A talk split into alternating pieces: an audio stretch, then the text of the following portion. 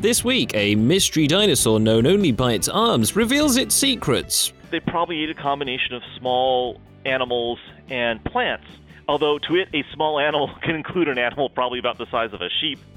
And you've heard of exoplanets. Now hear how exocomets can tell us how solar systems are formed. Exocomets tell us a, a different kind of information. We have here a more dynamical view on the planetary system. Plus, chemists managed to create a previously mythical oxidation state. This is the Nature Podcast for October the 23rd, 2014. I'm Geoff Marsh. And I'm Kerry Smith.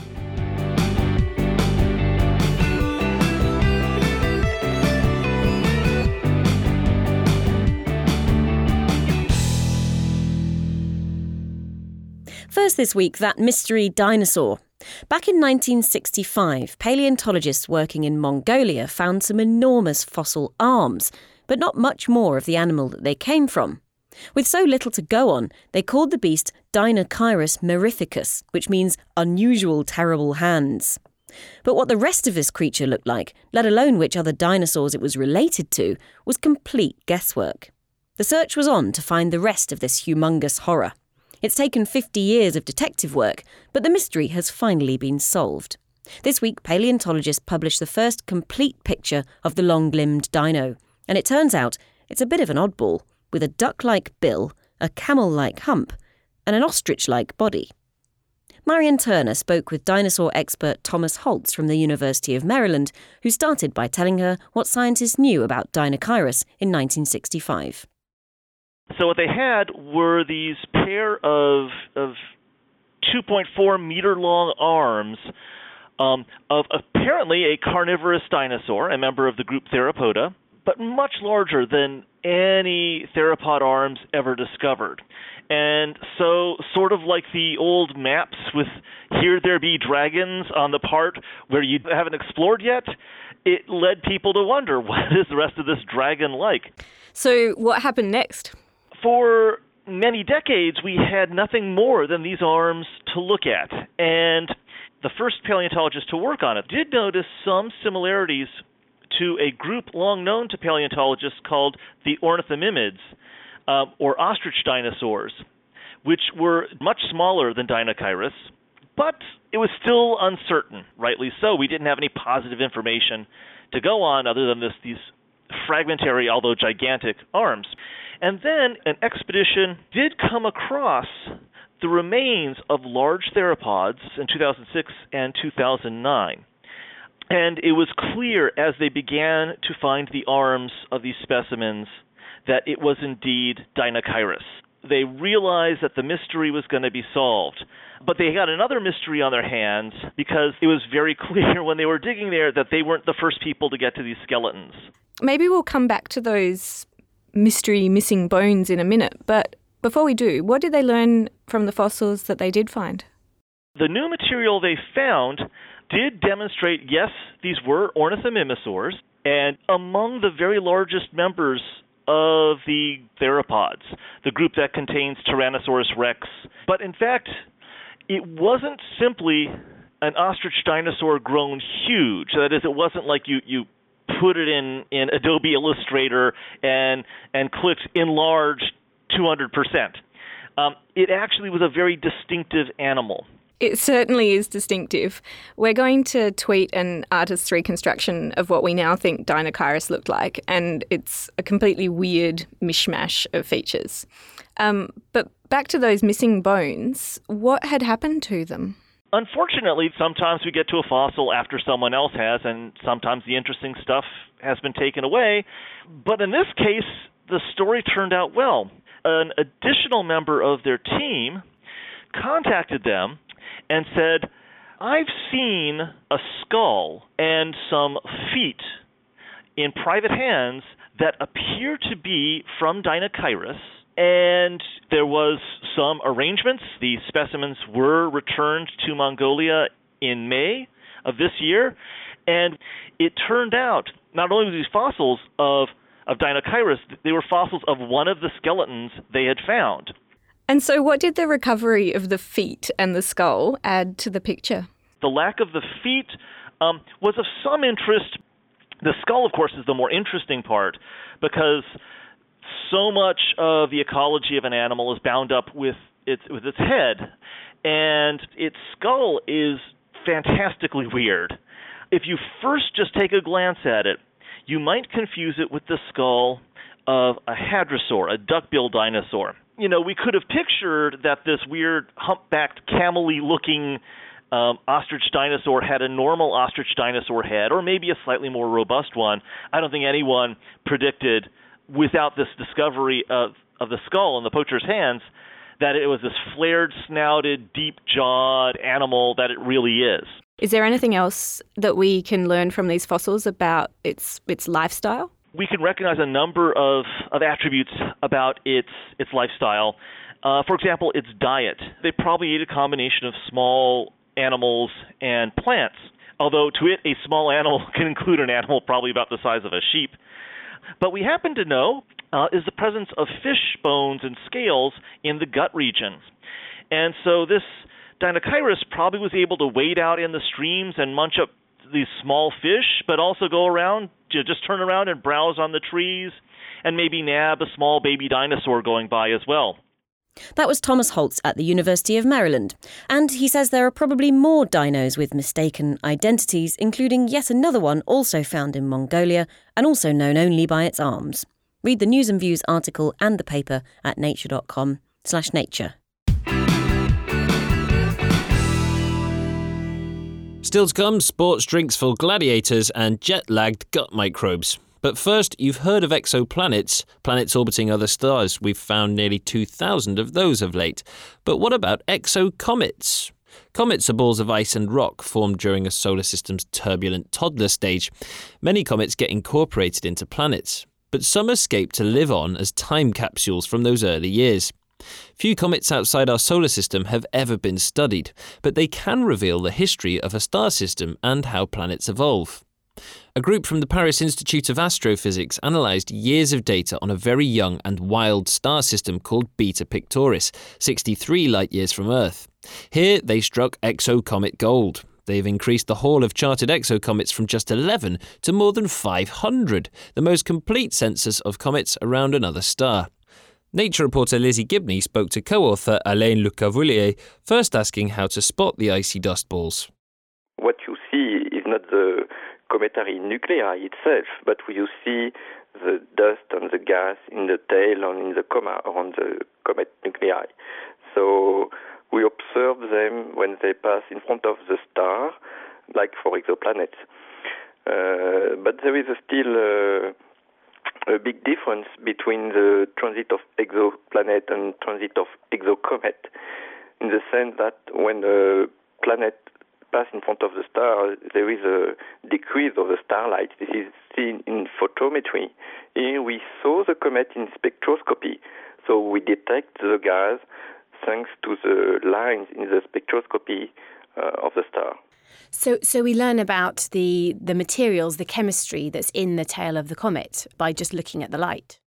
Yes. So, thanks to the spectroscopy, we learn uh, we have information on the chemistry, but also on the physics. Especially, we know the velocity of the gas, the size of the object, and by consequence, we infer a lot of information on the orbital properties of the object. Hmm, so you looked at you studied comets in Beta Pictoris, and what did you learn about them? We discovered that there are two families of exocomets which are much different one to the other. Uh, the first family is composed of uh, comets which are rather old, and uh, the second family is composed of comets which appear to be very active in evaporation and which may come from uh, the breakdown of a single or a few bigger objects. So, if these comets, this family, were created by the fragmentation of, of, of, some other object, I suppose that tells us about some of the history of that of that star system. Yes, it, tells us that this system is very active. We already knew that this system is very active with collisions because we see dust uh, surrounding this young star. But uh, here we have uh, uh, another another element coming from the collisions in this system, which is bigger fragment composed of uh, cometary nuclei, which we see when they pass in front of the star. And so you said this is a very active star system, and it's very young, so um, not not that long formed. How would it compare with our solar system? Is this what what our solar system would have looked like a few billion years ago? Oh yes, quite similar to what uh, looked the solar system just after it formed. The biggest planets are already formed, but there's still a large amount of uh, remaining material which has been used to form planets. We are in the kind of phase, we could call it the cleaning phase of the planetary system just after the formation. So, this is the kind of bombardment period, then, perhaps. It seems like comets can tell us an awful lot about a, about a star system. At the moment, though, everyone seems to be looking at exoplanets rather than exocomets. Um, which do you think are more exciting? Oh, I, I would not put uh, exoplanets in competition with exocomets. Both of them tell us a lot information on what's happening in uh, planetary systems, and it's still very interesting to look at exoplanets and to see the variety and different kind of planets we see in planetary systems. But exocomets tell us a, a different kind of information.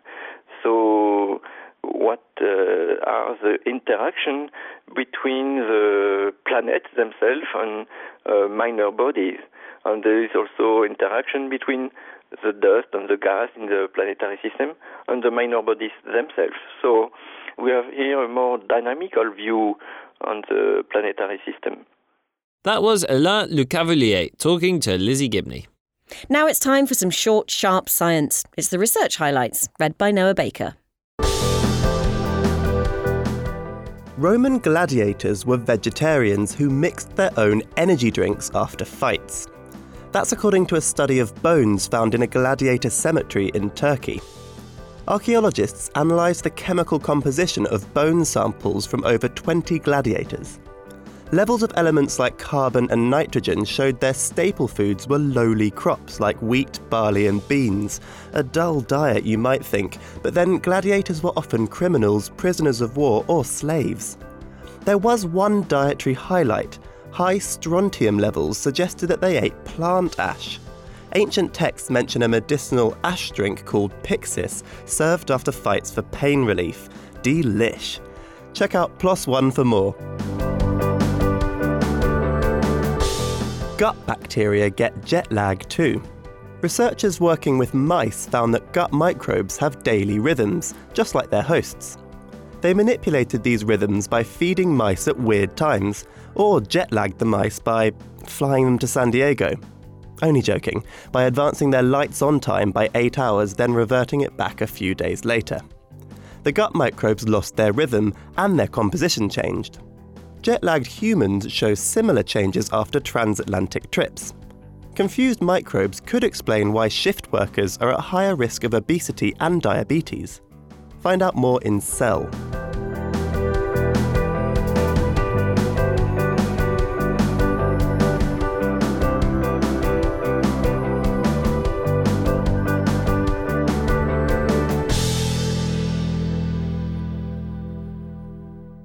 One small step for oxidation state, one great leap for fundamental chemistry. In case your memory of the periodic table is as hazy as mine, here's a bit of a refresher. The elements are arranged according to some key properties, such as how many electrons they have in their outer shells. And this isn't just a neat filing system, it allows you to make predictions about how they'll behave in chemical reactions. Chemical reactions are all about the trading and sharing of electrons, and an element in a reaction has something called an oxidation state. This basically describes how many electrons have been gained or lost in that reaction. When you get up to the more complicated compounds, electrons aren't completely lost, they're parts shared with surrounding elements. But to simplify things, chemists still talk about a formal oxidation state, which just assumes a simple process of give and take. And if you look in a modern textbook, the highest formal oxidation state is plus 8, a loss of 8 electrons. But theoretically, there's no reason that it had to stop there. Sebastian Hasenstab-Riedel, a professor of inorganic chemistry at the Free University in Berlin, has spent most of his career hunting for new oxidation states. And he and his team have just smashed the record. they've managed to push an atom of iridium to its electron swapping limits, up to a formal oxidation state of 9. We'll hear how he got there in just a second, but first let's revisit the basics. So, if we like to oxidize, this means to catch some electrons from the atom. And if we do this, for example, we go to the positive oxidation states. For example, to oxidize uh, element from oxidation state 2 to oxidation state 3, we have to take out one electron. And this electron has to go somewhere. So what we need is also another atom or another molecule which catches this extra electron. Why do chemists get excited about compounds containing elements with unusual oxidation states? Usually we know a range of oxidation states for the elements, but it's not logic why at some point an element stops at the given oxidation state. So we always like to push these elements to the limit to also prove our concepts of the chemical bond, for example. There was so far the highest oxidation state of 8, for example, in osmium tetroxide or for some xenon species, but we have never managed to go beyond 8. And now in this experiment, we show that we can indeed go further. It's a formal concept, but in this formal concept, we can reach also the oxidation state 9 for this iridium compound. Why was iridium the, the right choice for the job? Okay, we know from the oxidation states of the periodic table that we can reach the oxidation state 7 for the element rhenium. Next is osmium, which can reach the oxidation state 8 because it has one more electron than the rhenium. And then the next element is iridium, which has again one electron more than the osmium. And so far, we have not managed to get the last electrons out of iridium. But now, with this new technique, it was possible to take out the last electron and to form the new oxidation state 9 because it has nine outer electrons, which one can take away. Okay, so the compound in which iridium had this oxidation state of 9 was called iridium tetroxide. Tell us what that molecule looks like.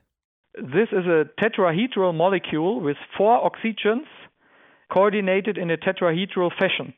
So every oxygen atom takes two electrons out of the iridium atom. So 4 times 2 makes 8. And then there is a last electron sitting at the iridium, which we take away by our mass spec to form the cation. So we have taken all nine outer electrons away, and we have formally the oxidation state 9. What is it that happens in the mass spectroscopy machine that gets rid of that last electron? Yeah, this is an ionization source in principle, the mass spectrometer. So we have to get out the last electron by ionization. Also detect which kind of molecules we have formed. We have done uh, quantum chemical calculations to show that taking the last electron out of this iridium tetroxide molecule would be a stable compound. The last part of the process then is where you shine this laser at it to check that it is in the right configuration. Yeah, right. So now that you've proved that you can produce this iridium with an oxidation state of 9, what are the applications? Can you bottle it and sell it? this would be nice. This would be, of course, very interesting because it would be a strong oxidizer. And we know, for example, from the osmium tetroxides, so the element left to the iridium, that this is used, for example, in organic reactions. So it could be a potential oxidizer and it might show also some interesting reactions. But uh, so far, all attempts to catch this molecule in larger quantities unsuccessful. But certainly, the result of this is that a lot of textbooks are going to need to be edited. This, I think, for sure. Can you make an oxidation state of 10? Yeah, in principle, I would say, of course, one could now try to go one further to platinum. That would be the next element to the right from iridium, which has again one electron more. But then we increase the charge. I have not done such quantum chemical calculations, but it could perhaps be possible. Yeah. So there is potential for many other researchers to try to go beyond the oxidation state 9, I would say. Pushing the electron envelope. Sebastian Hasenstab Riedel there on the line from Berlin. Now, this week, paleoanthropologists are revisiting a controversial fossil find. It's been 10 years since the discovery of a tiny little human like species, Homo floresiensis, or the Hobbit. In a special podcast extra, Ewan Callaway hosts a discussion of how the find came about and how the Hobbit has changed our view of human evolution. Here's a taster. On October 27th, 2004, the world's media went crazy over a little fossil. Today, scientists announced they've found the bones of a type of human they've never seen before. In some ways, anthropologists like have unearthed the remains of the little brother our species never knew we had, Homo floresiensis, or Hobbit. It looked very strange, small brained, had a brow ridge, looked very primitive. There are tools in the cave, and there were these giant Komodo dragons, uh, remains of them, and these little elephant like um, creatures. And as he talked, I remember saying to him, Are you making this up? Bert Roberts, what made The Hobbit so utterly strange? It's in the wrong place at the wrong time. It looks completely odd. And of course, it's living at about the same time that modern humans were sweeping through that part of Southeast Asia and into Australia. So here was a chance of some interaction between another kind of human and ourselves. Well, I think it's still a challenging find, and I, and I think we, we don't yet really know what its significance is for human evolution.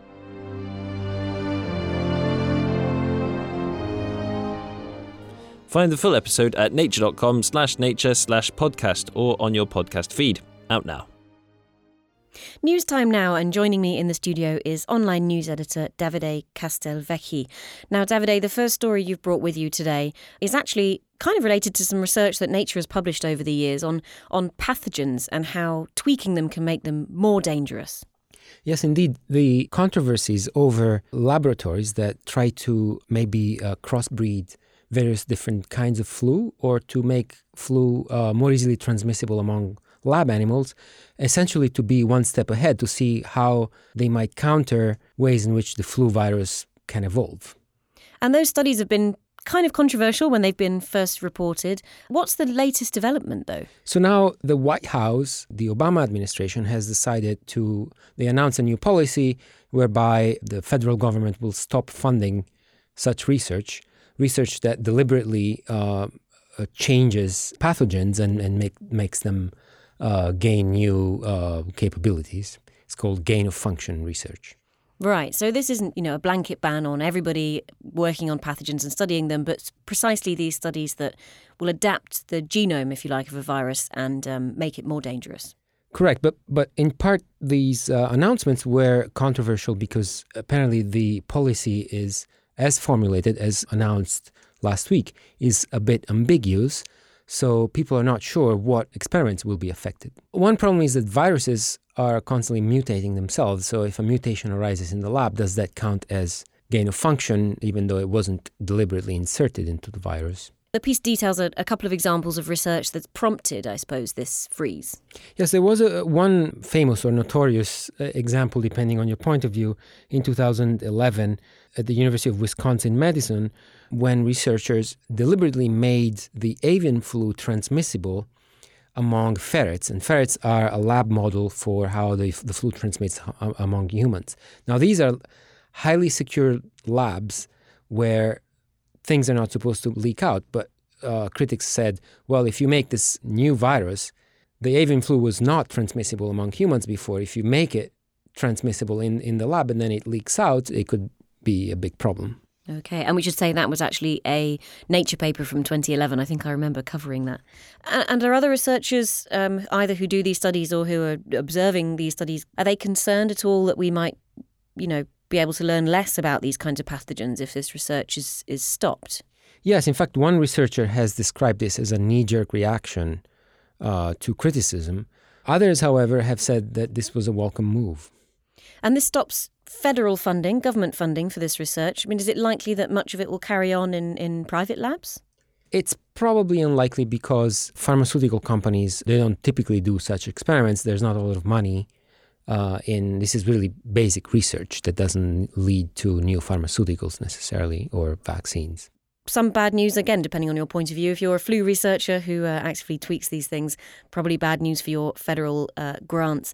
Um, not much better news for vultures in the second story that you've brought us. Yes, we've re- we've reported uh, unusually about the death of a single animal. It was a vulture that was found dead in Spain, and the reason why it raises such such uh, worries is that it was found to be to have been poisoned by a pharmaceutical that is normally used in uh, cattle farms. This is a class of pharmaceuticals that are used for a wide range of, uh, of, of, conditions known as non-steroidal anti-inflammatory drugs or NSAIDs. And um, the, the, the scary thing is that in India, the use of these drugs in cattle has caused a dramatic collapse in the population of vultures. So vultures that feed on dead cattle, because this this um, this drug is actually toxic to vultures much more so than it is to to the cattle, the vultures then die. Now, a similar drug to the one that caused the population collapse in India has been approved for uh, uh, for farm use in Spain, and now for the first time, a a bird has, has been found dead that had signs of poisoning from the drug so the story repeats itself um, on, an, on another continent. Yeah, so now people are worried that there could be the same kind of collapse in, in Europe that has been seen in India. And um, the stereotype of vultures is that they're they're not very nice. They're sort of scavengers. People don't like them. But this is a story about vultures, but it's also not a story quite about vultures, right? Well, it's a story about industrial farming, perhaps, and how there's many more mammals in farms than there are in the wild whatever we do, you know, whether it's whether whether it's antibiotics or uh, medicinal drugs to treat those animals, ends up somehow in the environment. We know that this drug has this negative effect on vultures, but what about other other birds of prey? Some scientists are worried because uh, vultures are not the only animals that feed on carcasses.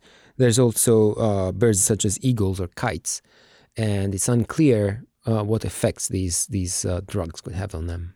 And would it be simply a case of switching to another drug that didn't have such a toxic effect? There, there are drugs that are known to have effects on uh, uh, specifically on vultures, and perhaps there there could be safer replacements. So, um, so now some some activists are are campaigning for Europe to ban, in particular, the European Medicines Agency to ban specific drugs that are known to cause harm to these birds.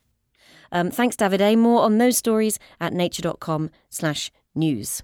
And don't forget to check out the Hobbit Roundtable discussion and tell us what you think on Twitter at Nature Podcast or on email podcast at nature.com. Also, last week saw the second episode of Backchat published, so that lot should keep you busy for a while. I'm Geoff Marsh. And I'm Kerry Smith.